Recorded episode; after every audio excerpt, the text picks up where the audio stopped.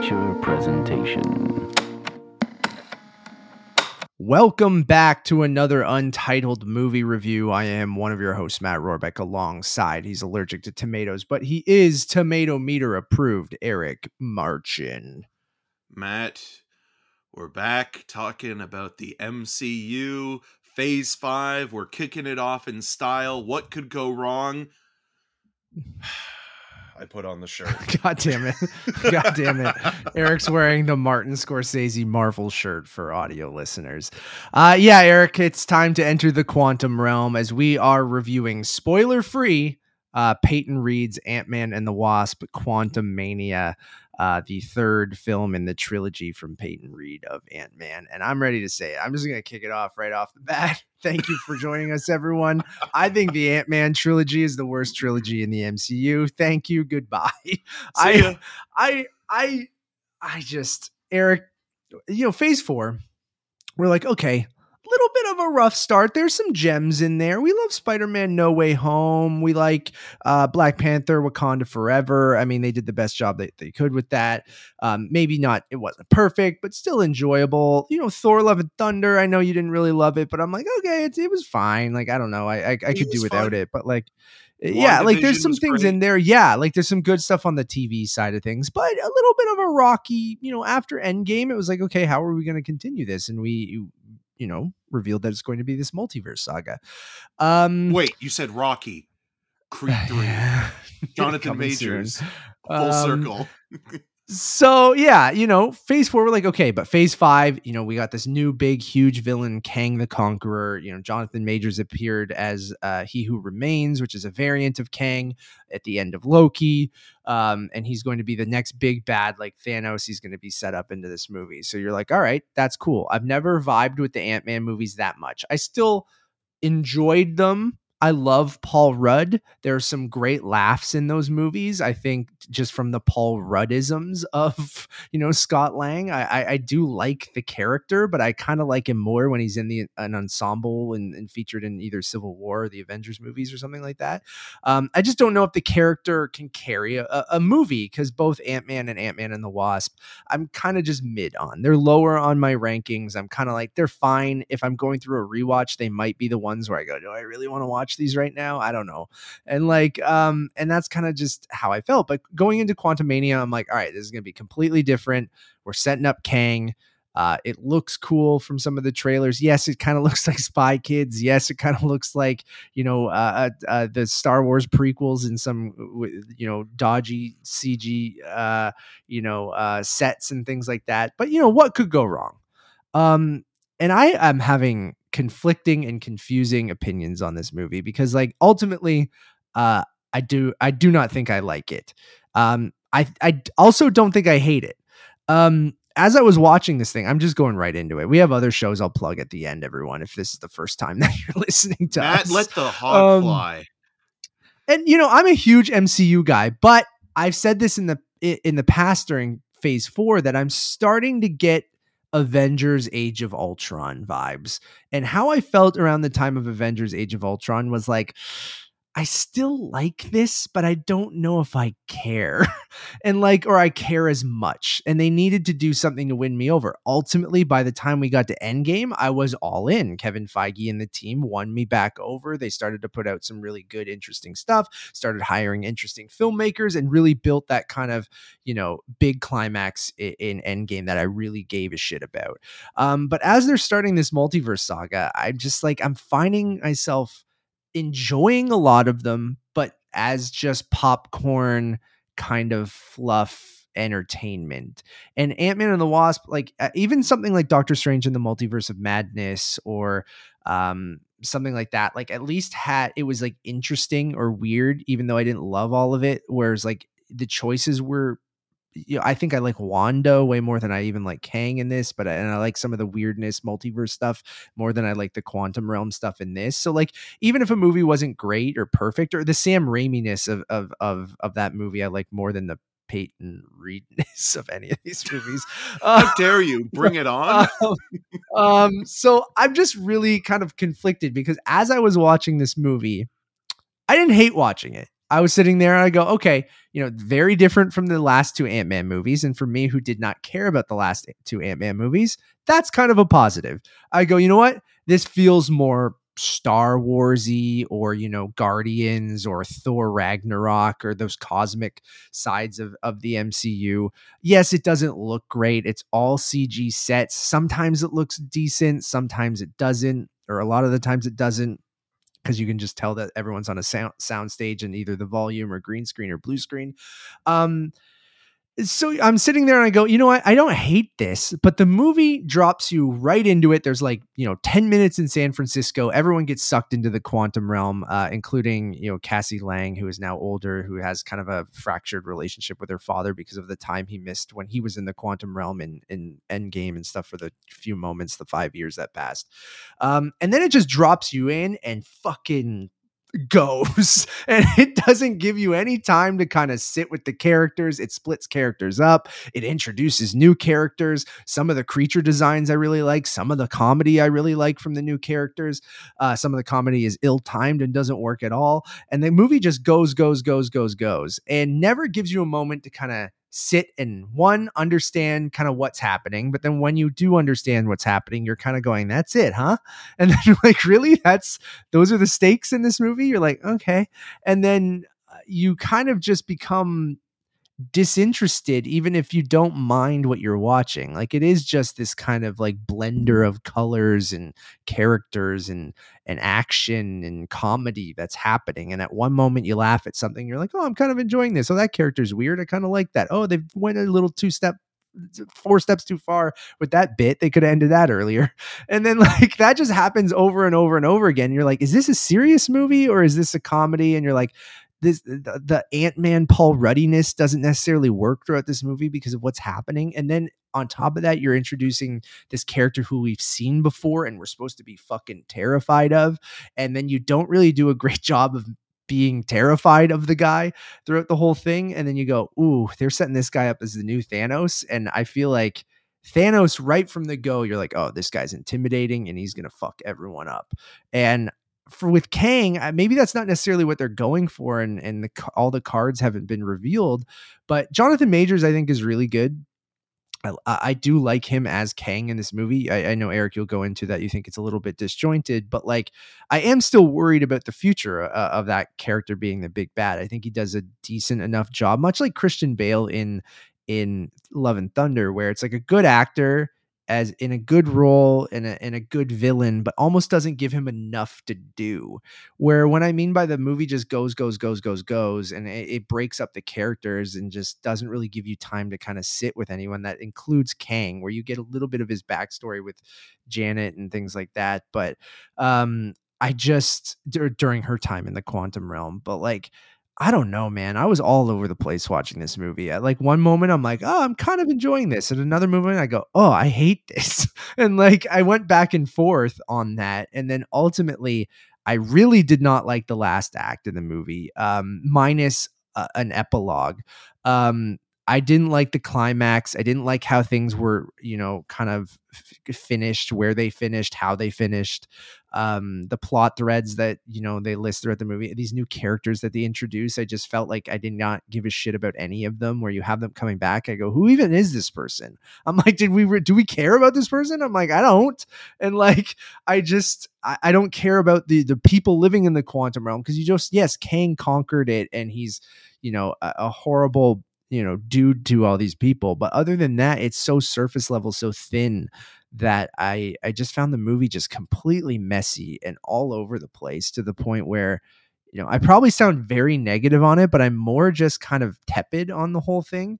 Um, and more just disappointed. You know, I'm not mad. I'm disappointed, like a like a parent would say. Where you know, as a fan of the MCU and kind of leading into this multiverse saga and wanting Kang to be that intimidating big thing, at the end of it, I just go, "Oh, it's another Ant Man movie but really feels like just a prologue to Kang Dynasty, the next uh, you know Avengers movie, which we all kind of thought that would be part of it when you're introducing Kang in this movie.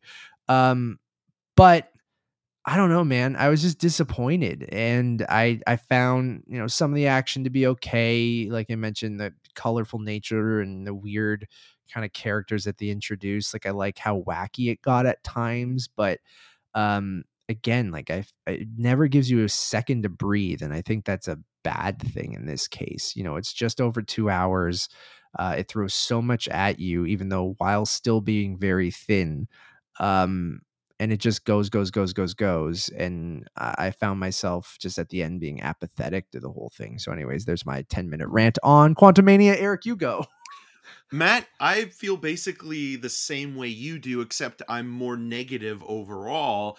I think that the you know the, the the quantum realm as a landscape or a backdrop to you know this adventure is one of the ugliest looking um sort of CGI laden um you know hellscapes I've seen. It's basically a storage unit for you know Star Wars and Marvel you know rejects characters that kind of look like you've seen them before in other you know blockbuster properties, um, but have been kind of relegated to uh, this space. It doesn't feel like this world that Peyton Reed spent three and a half years developing really is its own thing. And that's the problem with the Ant Man movies in general. They don't have their own identity. I mean, you go back to the first one, which was almost, you know, 10 years ago in, in, in 2015. That movie was kind of always going to be plagued by the what if of it all, right? Like the the what if of oh, this was going to be an Edgar Wright movie, and you know, even though Wright still got a screenplay credit alongside you know Paul Rudd and, and Adam McKay, who Adam was brought McKay, in to do yeah. a rewrite. You know, you're all you're watching the film and thinking like, oh, some of these you know flashbacks and and sort of um whip pans and things like that. It feels like okay, Peyton Reed's basically trying to.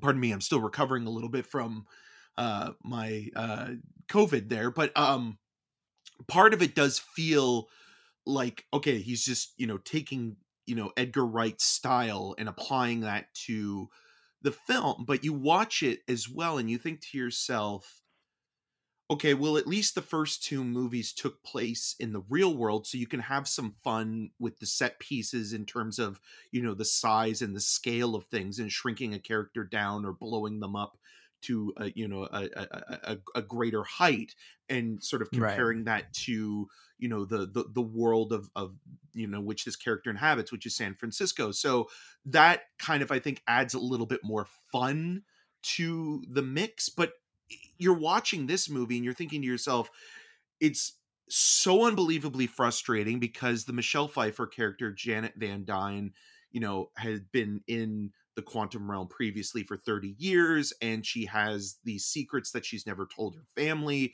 but the way that she you know eventually you know delivers this exposition of of what is going on it's it's you know it's it's basically like pulling teeth and you're like okay well i understand that maybe there are some trauma there but there's another part of you where it's like people don't act this way people don't behave this way especially when it's with their family you know eventually you're going to have to talk to somebody and when you're put into a dangerous situation that's when you begin to say like okay this is what's kind of going on and even then janet kind of keeps everything you know closed off and with withdrawn and and and you just kind of feel that okay this character is just becoming more and more frustrating as you know she's 'Cause it says- not the She's not telling of you- disbelief there is, i- is, kind of you know especially when she knows what happened with Thanos and everything there and if she had this something she could warn them about that's in the quantum realm you'd think you she would have said something right? So it does become frustrating when you're trying to find the logic in why the character wouldn't do that. Yeah and and thinking like oh okay well this you know sub uh, atomic you know world that that she was in it's like there she's never going to go back there so she can just kind of it- you know it was, it was just a bad memory a, a, a nightmare and that's it. But then like when they're back in the setting it's like i can't tell you what's going on but we have to get out of here you know right away or or things are going to get worse and i don't want this person to find me blah blah blah. And you're just saying to yourself why don't you just be honest with your family at this point? I mean you're in this predicament and then splitting up the van dynes and you know the langs kind of eh, defeats the purpose of the family bonding and you can argue i guess like oh you need time between scott and and cassie in order for them to maybe reconnect or or figure out sort of their relationship. But again like it the, the whole sort of prologue of this movie when they're having dinner when they you know blow up this mini pizza is that they've become a blended family. And like that's something where it's like okay this works in a certain way because you know it's just actors having a conversation with each other and it's just dialogue and it's just you know it's it's it's very sitcommy but at least you're having these moments where these characters are talking to each other and eh, they're just speaking about mundane things and relating to one another in, in in that way and then you know when you're thrown into this world that is you know beyond reality and very abstract and it doesn't feel that way it just feels like a carbon copy of star wars flash gordon everything in between you know like uh, guardians of the galaxy everything that we've seen in the last you know couple of decades but even in the you know the, the late 70s early 80s with kind of the psychedelic elements there's nothing original there. It just kind of feels like you're watching this weird hybrid or sort of um mess of of all these other influences kind of being thrown into a ball and while you're watching it you're thinking to yourself you know what? Even though eternals isn't a great movie but at least you know chloe zhao tried to kind of you know break outside of of shooting just simply in you know a, a, on a soundstage and and you know and, and trying to kind of create an environment that was like okay this is taking place in the real world and when you're watching this you just kind of feel like okay it's it's fine for what it is but it becomes repetitive after a while and you feel like you've seen this same kind of muddy bleak looking world for you know an hour and a half by the time you get to that you know that point and then you just are like i need something new. I need something to you know differentiate the the the the excitement and play within the world and be fun or entertaining. And tonally when you're watching this you're thinking to yourself okay part of you is, is thinking like this is this is an entertainment. This is supposed to be a blockbuster. This is supposed to be a movie that's geared towards both you know fans of the comic book movies but also families to a certain extent. And then when it takes darker turns or moments that kind of feel um more imposing on ant-man and and the onus of him being a hero because he hasn't really done that individually you know we've seen him kind of almost you know fly by the seat of his pants for the most part and be a good kind of supporting character like the hulk is when he's in the avengers but then when you know he's called upon to kind of really take charge it feels as though you're walking into territory where it's like well we have to make this darker and heavier and almost mean spirited to the point where it's it's unpleasant to watch.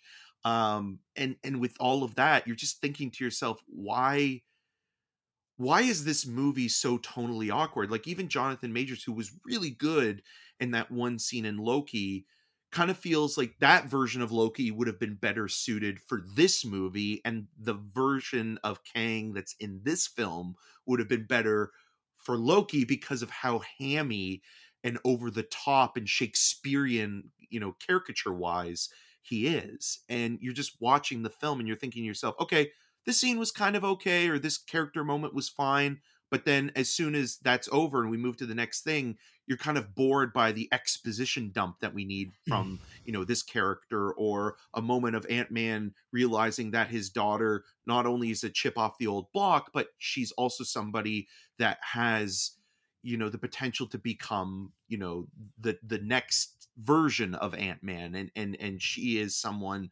that is rebellious but also scientific and has heart.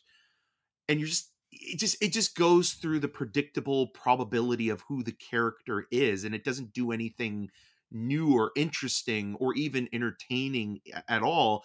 And you just keep thinking about the ant-man character and the franchise this trilogy of movies you mentioned it you know like having problems with you know marvel in the the the avengers age of ultron period where it's also funny thinking about that because ultron was the thing that ant-man in the comic books that Yeah. him run was best known for right and so that you're thinking about like okay well ant-man in phase two was brought up at the end of of, of phase two and kind of felt like inconsequential to the rest of that phase and then ant-man and the wasp you know comes after avengers infinity war. Infinity War, and just it's like okay a- well, well we want to get back to end Endgame, but then you have you know ant-man and the wasp and captain marvel you know in between endgame and, and infinity war and captain marvel makes more sense because of the continuity or how that sort of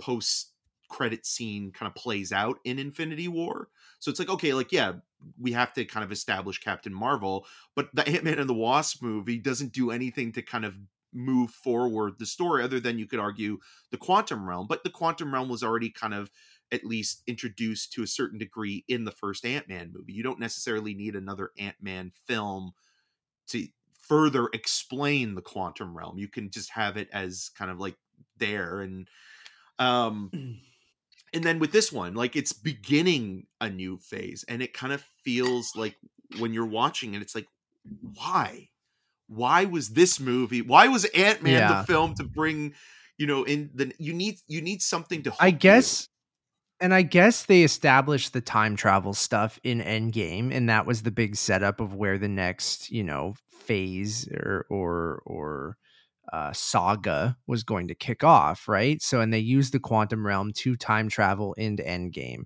So, I understand having Kang set up as the big bad for the multiverse saga that you might want to incorporate Kang's backstory or one of the Kangs, like um uh, one of his variants in in the quantum realm and ant-man makes sense for that it just feels like with all of these ant-man movies like you said they just feel like they come out at weird times and they only serve as to set something else up right like they don't stand on their own as being solid superhero movies some people might argue that that's just my opinion um, and there are redeeming moments, I think, in all three of these movies. I think Paul Rudd is good casting. I think there are some funny bits. I, um, you know, I, I like the dynamic of the whole cast. Um, you know, I like Michael Douglas. I love Michelle Pfeiffer.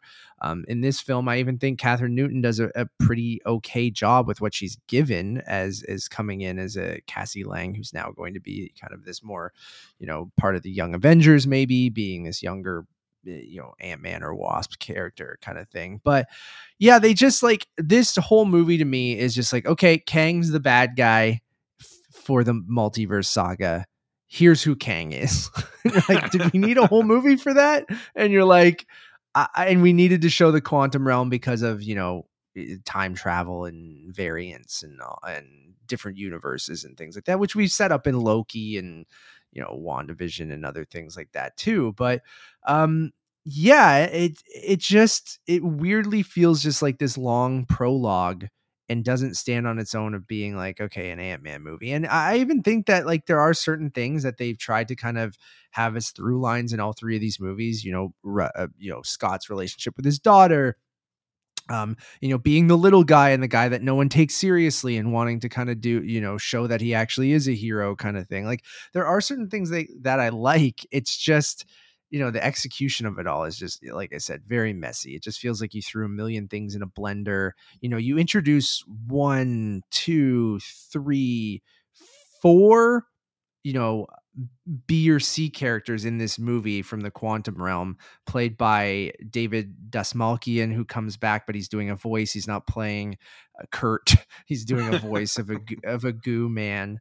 Um, you know, William Jackson Harper's in there. Katy O'Brian. You have Bill Murray, and then on top of that, you have Jonathan Majors as Kang, who we did get that one scene as He Who Remains, but you're still setting him up. So there's like five characters on top of the ensemble cast of Michael Douglas, Kathryn Newton, Michelle Pfeiffer, uh, Paul Rudd that you all have to try to give time to, and then you all have all, all of these characters split up, and then on top of that, you have the introduction of MODOK, which isn't a spoiler; it was in the trailers.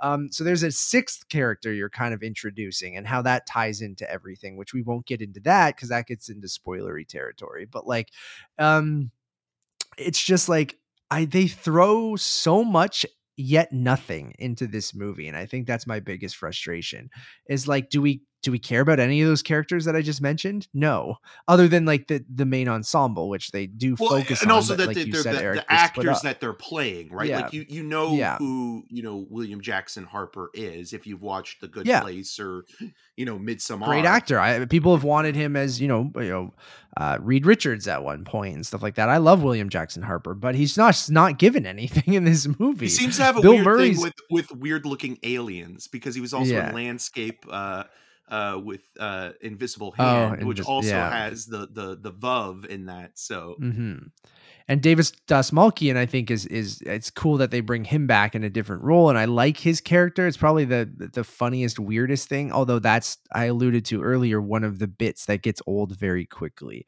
and they just go back to it over and over and over again. Funny at first, but once you drive it into the ground in a movie that feels weirdly tonally awkward because some moments are very serious and some are played as a sitcom, it's just like that stuff it's a it's a fine line and we've talked about it on other reviews like it, it's hard to do both right? And it's hard to kind of make that all work together and i don't think peyton reed and, and jeff loveness like do a great job at balancing those tones like ant-man's always been a comedic leaning character and it's kind of worked like you said in in the real world but when you get into this thing where the stakes are serious, but they're trying to play it up that they're very serious, yet you don't really believe that they're very serious. It's just like, and then it has these dark tones, these violent undertones, these like serious things that happen. I wish you just picked one or another. If you wanted to do a completely different Ant Man movie, um, where you're setting it in a completely different location, you're, you, you know, uh, just you want a more serious tone because you're setting up this imposing villain, then commit to that. You can have Paul Rudd try to make jokes here and there, but then maybe don't have the other characters do that too, where you have like a big climactic moment from a huge character in this movie that's played off as a as a bit or as a joke and it just doesn't play very well at all like it's just that stuff over and over again and then you have ant-man getting his fucking teeth kicked in the next scene and you're or just the like intercutting of that, okay, right? Like the, the the intercutting of of that sequence that you're talking about, where it's like, yeah, you have this very serious moment, but then you're cutting back to other characters almost being like, you know, swashbuckling and adventurous and having quippy one-liners and and it just doesn't match what is going on in sort of the more dramatic sequences and the film comp- it, it's it's always teasing you. It's always saying oh like this is go- the thing that you think is going to happen it's happening and then it pulls back and it's like ah we're not going to do that.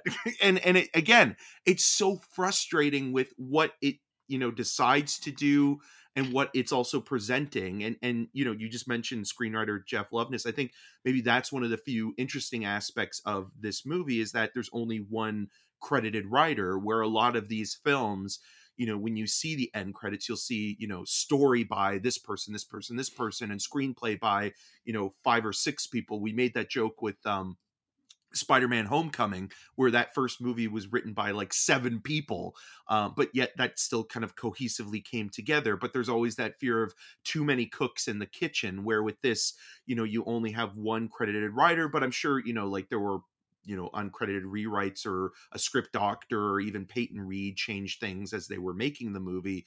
Um, or even like a writer's room with some of that you know Yeah. marvel kind of uh you know group of people that have been working on the multiverse saga Yeah, and I, I think I do think Kathryn Newton is probably the best in show here. I liked her even more than Jonathan Majors. I think Majors again is inconsistent because there are moments where he is threatening, and then there are other times where he's kind of goofy in that Laurence Olivier, Peter O'Toole, you know, Shakespeare in the Park kind of way, where it's it's it's so over the top, it doesn't really fit the tone, even though again Ant Man has always been associated with comedy, and even like the idea of the heist movie and how that plays out kind of feels like it's shoehorned in to this film. It's like, oh yeah, Ant Man, you know, is best known as being a thief, and even just looking at the cinematographers who have worked on this movie, you know, in the past, you've had people like you know Bill Pope with this one, who you know shot the first Matrix movie and the first Spider Man film, and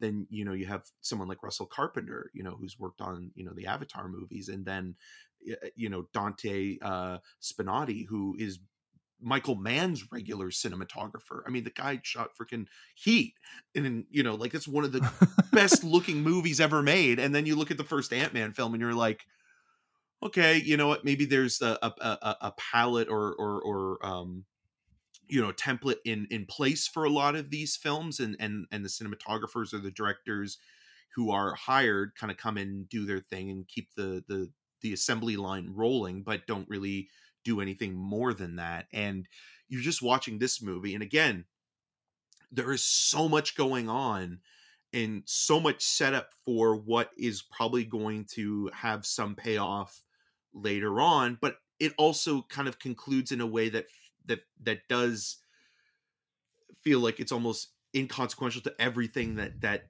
that it is setting up it's it's it's it's almost trying to be both you know a, a precursor and also kind of satisfying in its its sort of wraparound of this story and neither one works and you just sit there and you watch this thing and again like after a while you just get sick of seeing this kind of visual muddy you know orangey brown gooey kind of look to this whole film and it just it, it's so artificial and that artifice just takes you out of the movie to the point where you're just sitting there waiting for it to end or waiting for the thing that i you know the, the the biggest criticism i've always had with marvel movies is that you know they're they're they're not thinking about the the one movie that they're making they're always thinking about okay how is this film going to affect yeah. the next movie or how is this going to affect the next avengers film and when you're watching this you're just thinking to yourself you know i want more of that and i don't normally ask for that but it's like at least that's something at least you can throw something Yeah. at me that's like oh this is something that will kind of stimulate my mind for a couple of minutes but again you're just watching this film and you're and you're thinking to yourself okay ant-man being the hero of a more somber serious piece that's also about family that's also about vulnerability it it never comes together in a way that feels wholly satisfying or that you want to continue with Scott Lang and you know this storyline. I think you know like the Hulk like some of these other characters within the MCU they're better as supporting players and there's nothing wrong with that. It's just that you know you look at that the the the Ang Lee Hulk movie and then the Louis Leterrier film and you're kind of like okay well those Hulk films didn't work you know MCU or non MCU and then when he's in the first Avengers film it's like man this is like the best use of this character in this entire or in Ragnarok, right? Or Yeah. like and that's Yeah. kind of i think almost you need somebody to be kind of a, a co-lead with scott i think you almost need another avenger character and Evangeline Lilly ain't it. We haven't even mentioned I know. her at The funniest thing about this entire, the only time I laughed in this whole movie is the is the prologue, and it's in the trailer. So when she's doing good for humanity. for science specifically. Yeah. And I'm just thinking about well, like all the stuff that she said about you know truckers and convoys and vaccines, and then you have yeah. you know this this character promoting science and and innovation and you know bettering the world. I laughed. it just adds to that I was- disingenuous kind of Yeah. nature of the whole thing or this kind of like uh, artificial nature that you just brought up right like that takes you right out of it even Yeah. and you know i the, the wasp character has never done anything for me and um even i don't know like yeah her and scott together like i don't see much chemistry there and like it's it, I, it's they separate them for most of the movie too right like you mentioned but um There's I more chemistry between Hank need- and his ants. There's more romantic Yeah. chemistry there.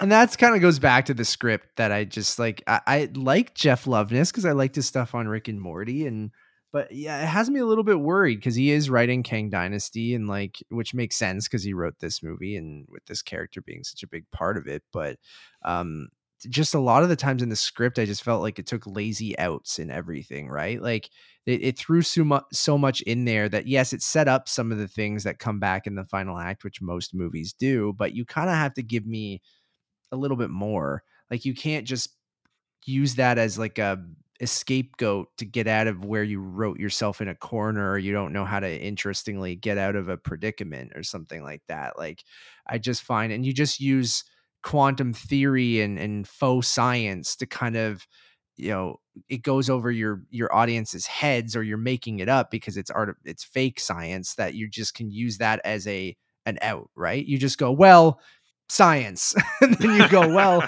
it's just like okay. And like i get it when tony stark's creating you know the that whatever that loop was called for time travel because i don't know i believe that character and and you kind of showed me him working on it and, and and stuff like that where if you just go science and and then go well the quantum realm doesn't work like the real world and one day could be five years or a century or or something like that and you're just like okay i guess like that's how you're gonna get out of this and and we're not spoiling anything because there's many different ways that you know where the climax of the movie handles it and i just feel like each one felt just weirdly again not thought through enough. Like it just was like okay here's what it is. It showed not told i guess but like and i need a little bit more of an explanation in a lot of these or give me a reason to kind of go oh that makes sense rather than oh that happened right? Like i think that's our main statement throughout this whole thing. Things just happened in this movie. Never once was i like this is awful but never once was i like this is interesting. I kind of just was like there are a few things here and there where i'm like oh i really like this really like that but like i laughed or something like that or i was having an okay time but like at the end of it you're just like, oh, okay. And that shouldn't be the case of like to kick off a brand new villain that's supposed to be as threatening as Thanos, a brand new phase of the MCU that's supposed to kick it in the thing. And it just eh, ultimately what I said before just ends up being a little disappointing, both for huge fans of the MCU and people who just want a fun superhero movie, right? like, yeah, eh, just eh, just be clever or inventive. I mean, we've talked about this, I think, with the Ant Man movies as well. Like, I think if it just was having more fun with not only the dynamic of the characters, but maybe being a little bit more inventive with some of the set pieces are playing up. And the tech right? Like with Pym particles and like yeah, you said what they do in the first movie quite a bit with the thomas the train engine sequence and like that kind of stuff i feel like works a lot better than anything in this movie. Absolutely and, and that's the thing where like it, a lot of that gets lost because you're in a world that is predominantly where things are gigantic or well, and just cgi right? Because everything yeah. like the the, the rea- you're the the sense of reality is completely gone and you're watching you know characters interact mostly with other cgi characters or people that are you know caked in makeup and so you're you're you're basically divorced from reality at that point and and you know you're in a familiar you're not in a familiar world where you know when you're watching Scott Lang you know protect Cassie as a child in her bedroom you know you're familiar with the vulnerability of being a kid and you know a creature or monster that thing that the boogeyman that you're afraid of coming to life in a weird way and sort of using the things around you in your environment that again you know a lot of things that kids grow up with like a you know a toy train set or you know teddy bears or things like that or just you know even Ant Man going into you know a, a, a vent in into a, a, building and, and obviously playing up the the Avengers angle with with you know Falcon and and that like it just kind of like there's there's yeah. more not of a not a groundedness but there's just something that it's like okay we we we see the mundanity of the world that Scott lives in, and that's what makes. And if you have these the powers, how that? Yeah, exactly. And you know, even that shot of Yellow Jacket in Cassie's room in that first movie is more menacing. I feel like than anything that happened. I never thought I'd give a shout out to Yellow Jacket. Um, He's one of the weakest of villains like, in the entire MCU, but at least the environment and the the setting, the stakes, you know, the personal stakes there feel more threatening, then we can't let this guy out, which is yes. basically what this movie says. But they never do enough other than that scene in Loki and some very brief kind of moments in this backstory in this movie to say, oh, they just tell you, they go, he's a bad guy. We can't let him out. And you go, okay, but you kind of have to do more than that. And then to have the stakes of going, okay, why though? Like, why is he like, what is he going to do? And they never really get to that point other than just going he's pretty bad you don't want to you don't want to fuck around with this guy and you're like really that's all you're to show me it's like um and just I'm supposed to trust you. Hey guys, we're making a movie with this guy in the title, so just trust me. He's a bad dude. We don't want him to get out. And Yeah. you're like, okay, like I I need a little bit more than that. And then it's like the you're it's of the, the the, movie the are, movie's basically like janet the, the the film is like janet where it's not going to tell you anything but it's just like you have to know that this is a horrible situation that we're in it's like well why what what should we do? tell I you, can't oh, tell he's, you he's- he's killed timelines, blah blah blah blah blah, and you're like, "Ok- okay, yeah, I get it. Okay, Thanos was only killing half the universe of this timeline. This guy kills entire timelines. So imagine, you know, the the whole universe and all the people on Earth and everyone, and then it just, I don't know, it, it's getting almost too especially I can I can only imagine people who only jump into the movies and don't watch all the TV shows and and don't uh, you know multiverse stuff which they've slowly tried to explain to a modern you know everyday audience what it is but like to just try to keep going down this road and trying to explain people that like oh like the importance of it like when you start to say like oh there are an infinite amount of you um and he might kill you know 30 universes but it's just like we've been following one timeline i'm gonna f- it's gonna be interesting. In the end it's the same as thanos where we really only care about the one timeline because it's the timeline we followed. So it's like getting an audience's head around like well if they start uh, purging other timelines for you to care about those timelines and i and maybe they're going to do that in secret wars bringing in timelines that we know from other movies and that's what the big event's going to be to win everyone over. I get that and it's going to work. Um but Nicolas Cage's Ghost Rider's back. don't we don't want that universe to go. I'm like uh so i don't know man. I'm just like it's i don't know. That's i think how i i felt after this. Like uh we won't talk spoilers. We'll be doing a spoiler cast in about 10 days a week and a half or so I, I, what's the official date we can post The 24th. cast i forget eric the 24th. 24th.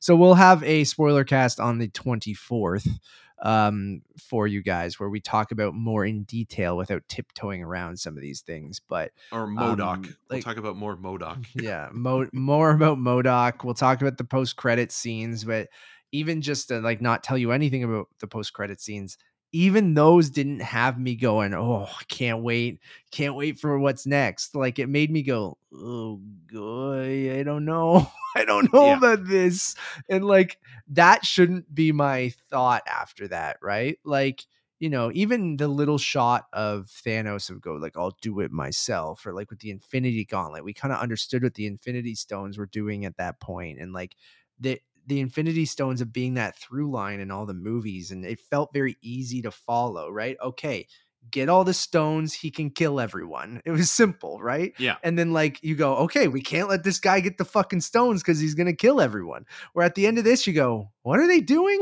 You're like, I, I like, I, and I shouldn't go, ooh, I don't know about that choice. And then like in the in the post credit scenes, um, and this is coming from someone who loves this shit, guys. So like I'm, I'm skeptical, but hopeful that they'll win me back. I'm not completely gone. I'm still very excited for a lot of the the shows and we've only it's so hard with this stuff because of what Eric mentioned of it's so episodic or it's so all tied together now that you almost can't miss any of it or you'll be lost at some point.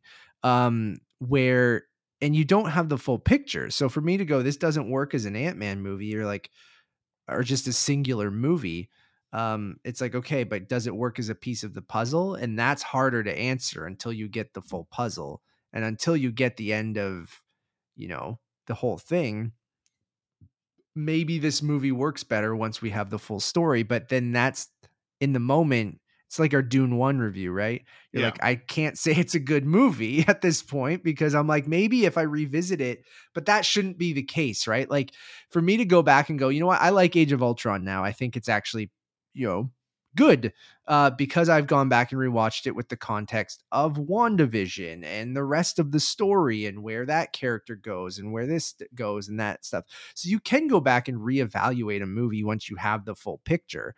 Um, but that movie should also at the time of release still work as a movie right? Well And that's, the I most in this- frustrating thing though Yeah. right? Like that like the idea of that you, you're you're you're watching this film and you're thinking to yourself you know you, you mentioned dune. We talked a lot about that with with dune part one where the point of a film is to tell a story from beginning middle and end and then at the end it's it's over and it's it's a full experience. These movies it might set most- up things in the future but it But should for the- tell a yeah but for the most part in they the don't movie. anymore especially now they don't where it's like you have to judge them two ways you have to judge them by the individual you know piece and then also okay you know where does this fit within the tapestry of what marvel is creating within the saga? But then again the other thing that is so frustrating with all of this and i'll talk more about it on the regular show because i rewatched spider-man into the spider-verse and what that movie does so well and i think the live action marvel movies are kind of missing the boat even the some of the good ones is that that film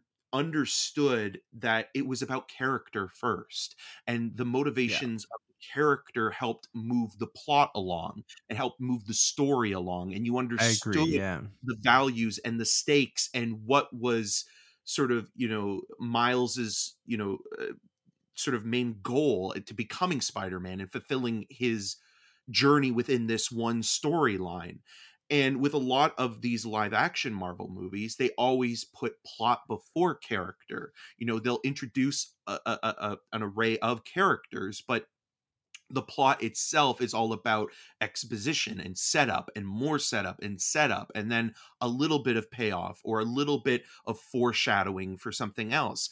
And if it was more about the characters and less about the plot i think that would make these movies a little bit more engaging with audiences that are skeptical when it comes to the franchise as a whole. And I, I think that's also why something like guardians of the galaxy is so popular across all demographics is because gunn especially with the first movie you know put the characters at, at the forefront. It was about the characters sort of you know their engagement with each other and trying to work things out and figure out their path as a team than just simply saying okay well we have to beat you know again a really kind of subpar villain in, in ronan but you know like this was something where it's like okay it's it's about the characters it's not about the plot and it's not about giving you this convoluted exposition The about the science or, or the whatever, world yeah. building or things like that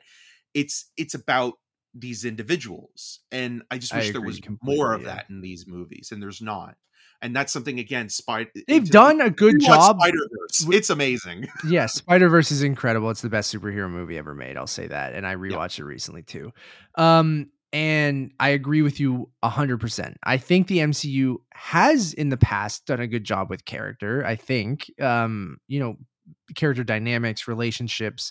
You know, they made people give a shit about Iron Man, Captain America, that lead group of Avengers into Endgame, Black Panther, things like that. But if you look at the best ones, I think it, it's when they do focus on character, and they've kind of lost that a little bit. Not saying that they were ever amazing at it, but they did a good enough job to make us give a shit about those characters, and that's why I loved the MCU is individual characters uh, how characters are interacting with each other, whether it's Captain America and Tony Stark and their dynamic, whether it's you know uh, Thor and Hulk and and Ragnarok and those uh, team ups and those partnerships and things like that. Like, and you do find even the Thor character, like what with his family and his relationship with Loki and Odin and his mother and like all that kind of stuff is the heart of those stories and that's what's missing in a lot of these movies and the recent ones is that heart is that character and they they are so focused on going do people understand the multiverse? Do people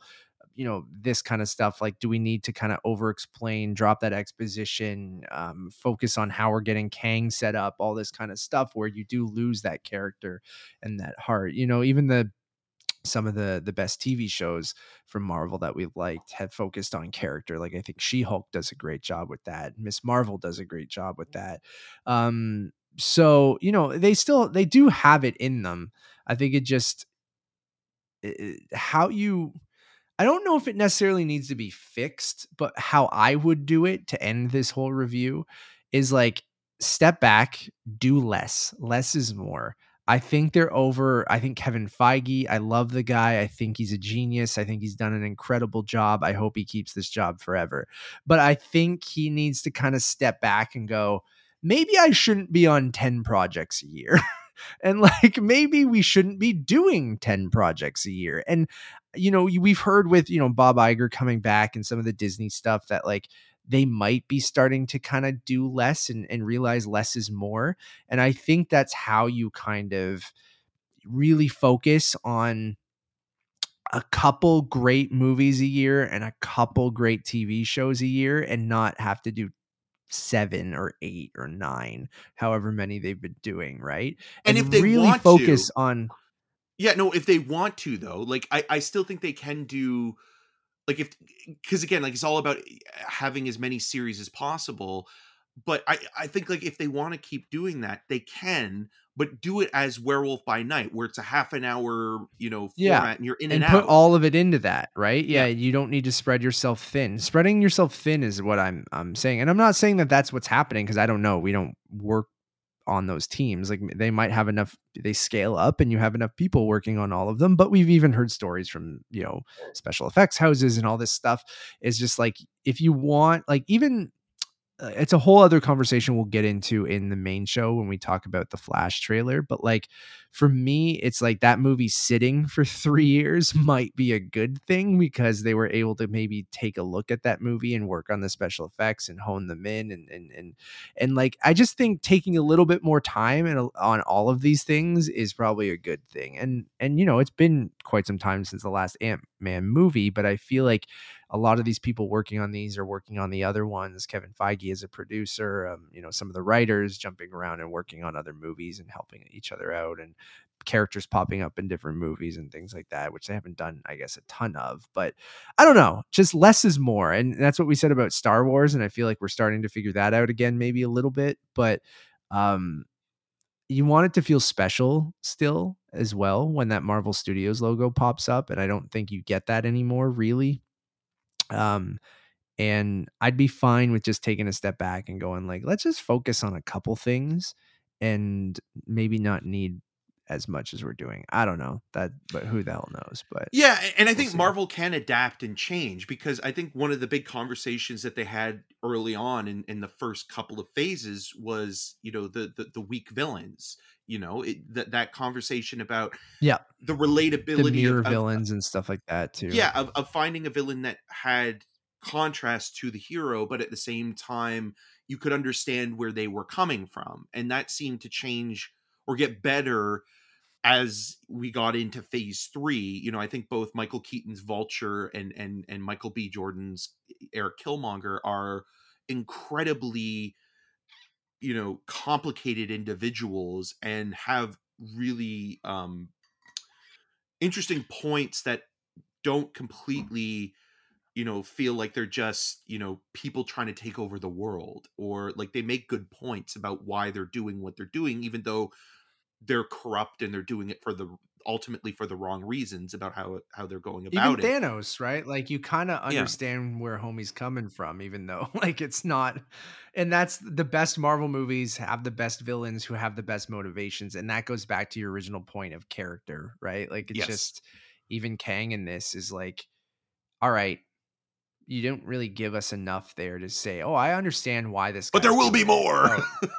I know, so that's the thing. I'm I've talked myself out of giving this a soft pass. I'm going to give it uh 2.5 out of 5.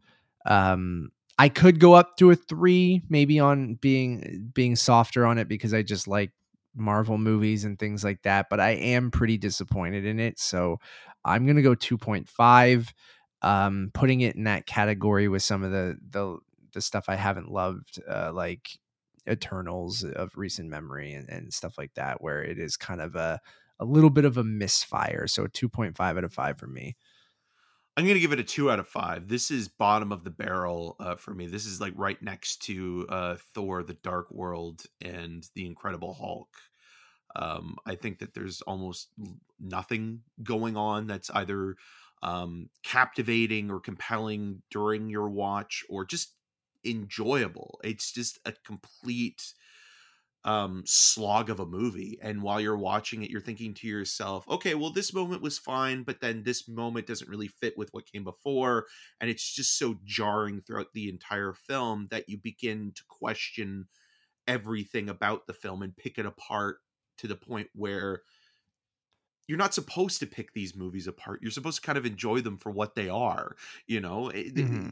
and and some i'm not saying that all comic book movies can't have intelligence or you know be thoughtful or, or or contemplative in in their narratives or their characters but you know a movie like this you come to it for the spectacle and the entertainment and again if you World like the character all that kind of stuff yeah all of that is completely removed from this movie it just feels like you're watching the machinery of you know the industry and you know Marvel Studios kind of like oh well this is an obligation to make this movie because you know we're we're setting the groundwork up potentially for you know more films down the line. And moving forward I think the best thing they can do is you know continue to have ant-man but maybe not have a series. It just feels like again like maybe one ant-man movie would have been fine or an ant-man show but continuing this character's you know film legacy feels like it, it is a little bit strained at this point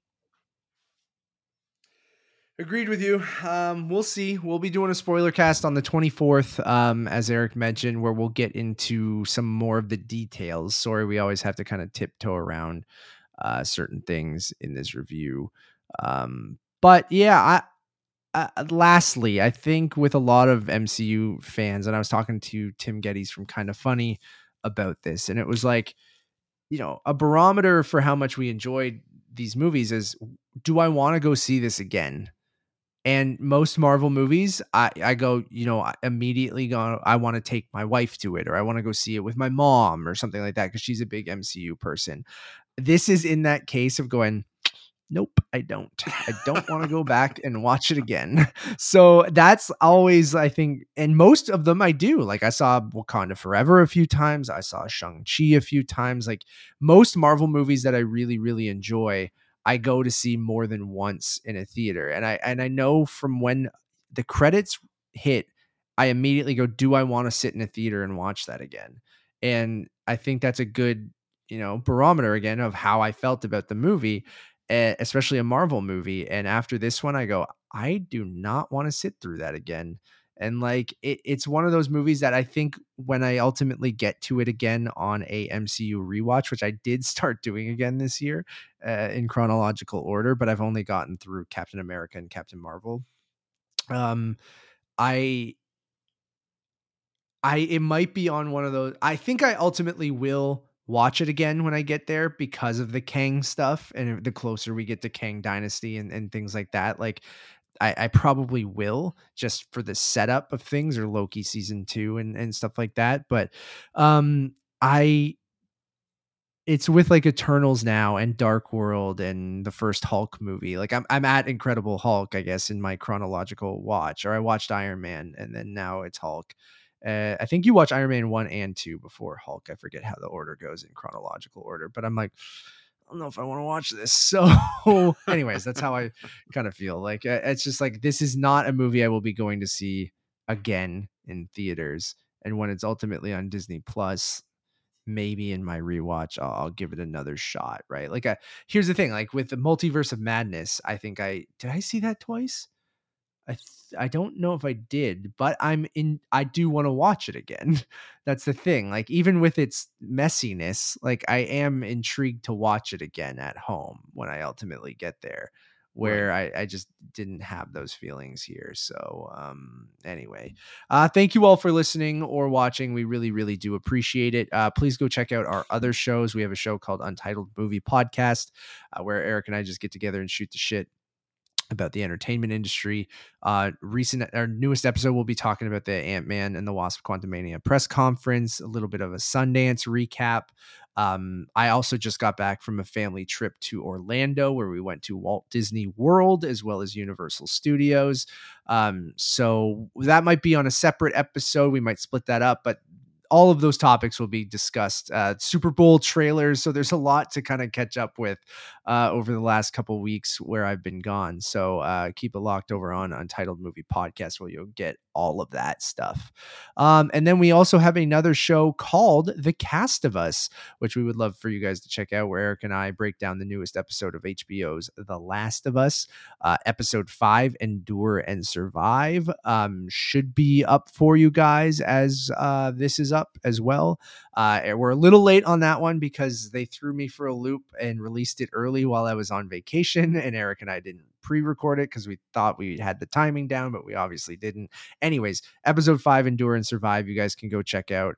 Uh, Eric and I, sh- uh, that should be up very, very soon, and then we'll have episode six up at a regular time, Sundays, uh, 10 p.m. Eastern. Uh, right after the episode airs. So apologies, we're a little bit late on that one. And also, I just want to thank you Um, for for giving me a break though, because my voice at that point was almost gone, and so that was part of it as Yeah. well. Where I I just I I like you you'd get nothing out of me. so so thank you. Um, yeah, I um, yeah, no worries, dude. Like it's always health is more important, family's more important, all this kind of stuff. So it's just timing wise, we were gonna record, didn't work out, but episode five we're gonna record right now, so that should be up for you guys as this is up as well. Um, cool. As always, my name is Matt Rohrbeck. You can find more of my work around the internet, mostly at untitledmoviepodcast.com. And you can follow me on all those social medias at Matt Rohrbeck. And I'm Eric Martin. You can find more of my video reviews on rogerstv.com slash cinemascene and on all the social networks at E EM6211. Until next time. I really wish Ant Man and the Wasp Quantumania was a part of Phase 4, which would have been a nice reference to Saul Bass's movie Phase 4, which is about a dystopian future where ants and people are basically competing against each other for the dominance of what's left of society. It's a good movie. Bye everyone.